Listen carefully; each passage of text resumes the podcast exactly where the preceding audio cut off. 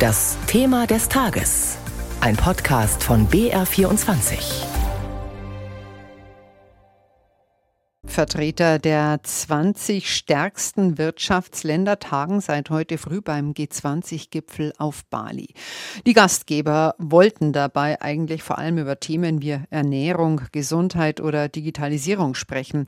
Überschattet wird das alles aber vom russischen Angriffskrieg auf die Ukraine. Vor wenigen Stunden war der ukrainische Präsident Zelensky per Video zugeschaltet.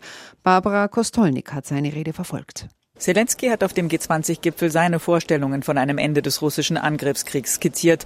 In einer Videoschalte sagte der ukrainische Präsident zu den versammelten Staats- und Regierungschefs auf Bali, dafür müssten die russischen Truppen abgezogen und die territoriale Unversehrtheit der Ukraine wiederhergestellt werden. Was genau er mit der territorialen Unversehrtheit meint, führte Zelensky nicht weiter aus. Ich möchte, dass dieser aggressive russische Krieg gerecht endet und auf Grundlage der Charta der Vereinten Nationen und des internationalen Rechts. Zelensky forderte zudem effektive Sicherheitsgarantien. Auf einer internationalen Konferenz solle besprochen werden, wie eine künftige Nachkriegssicherheitsarchitektur der Ukraine aussehen könne. Russland müsse auch für die Schäden aufkommen, die es der Ukraine zugefügt habe. Der ukrainische Präsident forderte auch eine Verlängerung des Abkommens über den Export von ukrainischem Getreide auf dem Seeweg. Dieses Abkommen läuft in wenigen Tagen aus. Bislang sind mehr als 10 Millionen Tonnen Lebensmittel ausgeführt worden. Laut Zelensky könnte sein Land 45 Millionen Tonnen für die Ernährungssicherheit der Welt bereitstellen. Russland dürfte von Zelenskys Friedensplan wohl eher wenig halten. Die Regierung in Moskau wird den Krieg in der Ukraine aber wohl zum ersten Mal offiziell so nennen. So steht es zumindest im Entwurf einer Abschlusserklärung, die vorab schon kursiert. Dazu jetzt Astrid Korall, die für uns auf Bali ist. Guten Morgen. Schönen guten Morgen. Die russische Seite wird beim G20-Gipfel ja nicht von Präsident Putin, sondern von Außenminister Lavrov vertreten. Und er hat offenbar gesagt, dass er die Abschlusserklärung annehmen will. Auch die eben erwähnte Tatsache, dass der russische Angriff in der Erklärung klar als Krieg bezeichnet wird, nicht mehr als Spezialoperation. Was bedeutet das? Das ist natürlich schon sehr bemerkenswert, ähm, wenn die russische Seite tatsächlich diese Abschlusserklärung so annehmen würde. Ob sie das tut, ähm, ist noch nicht ganz klar. Es ist zwar dieser Entwurf, auf den sich die Chefunterhändler bereits geeinigt haben. Aber das heißt nicht, dass das schon in trockenen Tüchern ist. Da kann also durchaus noch weiter verhandelt werden. Aber man muss sich diese Erklärung vielleicht auch noch einmal genauer angucken. Also da soll drinstehen, ähm, dass der russische Angriff auf die Ukraine deutlich verurteilt wird. Von Seiten der USA hören wir, dass die meisten Staaten sich dieser Erklärung anschließen werden. Ähm, auch, das ist natürlich dann das Überraschende, Sergei Lavrov. Aber die meisten Staaten sind eben nicht alle. Und das heißt, in dem Text ist offenbar auch festgehalten, dass einige wenige Staaten eine andere Meinung ähm, haben eine andere Meinung vertreten und die Lage anders bewerten. Und das zielt dann natürlich ähm, auf Russland. Nichtsdestotrotz, wie eingangs gesagt, wäre das bemerkenswert, ähm, wenn Russland da auch seine Unterschrift drunter setzt. Es heißt ja, dass auch China dieser Abschlusserklärung zustimmen will. Das gilt ja schon als bemerkenswert, aber der chinesische Staatschef Xi hat ja gestern nach seinem Gespräch mit US-Präsident Biden betont, dass eine Einmischung in die Taiwan-Politik als Überschreiten einer roten Linie bewertet würde. Muss man jetzt davon ausgehen, dass es da vielleicht Absprachen gegeben hat im Hintergrund in diese Richtung, um China von dieser Abschlusserklärung zu überzeugen?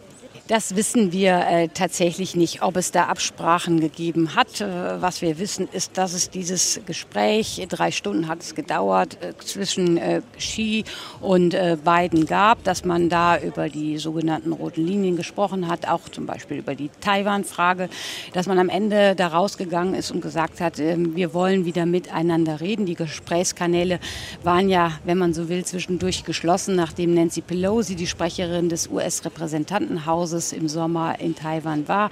Daraufhin hat ja äh, Peking die Gespräche mit äh, den USA quasi abgebrochen, ähm, man, weil man eben so sehr verärgert war.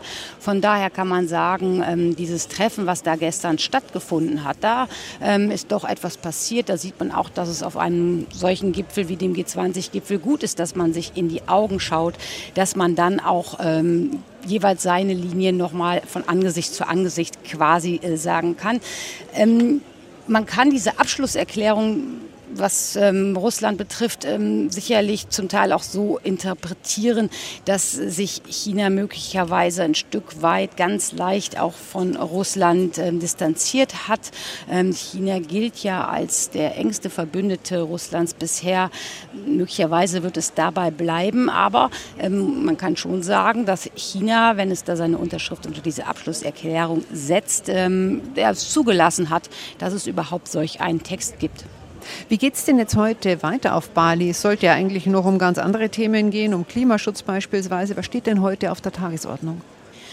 Also das Thema Ernährungssicherheit ist natürlich ein wichtiges, was natürlich auch mit dem Krieg in der Ukraine zusammenhängt. Ähm, dadurch, dass eben nicht mehr besonders viel Getreide aus der Ukraine oder auch Düngemittel zum Beispiel nach Afrika ähm, äh, geschifft werden oder nach Afrika gebracht werden kann.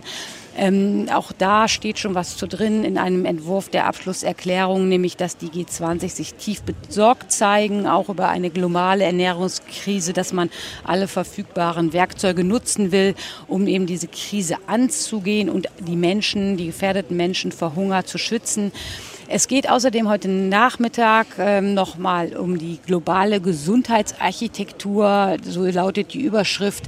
Ähm, als Folge der Corona-Pandemie, es gab hier bereits eine Einigung, dass man einen Fonds zur besseren Vorbereitung auf künftige Pandemien ähm, einrichten will, dass da viel Geld reinfließen will, soll.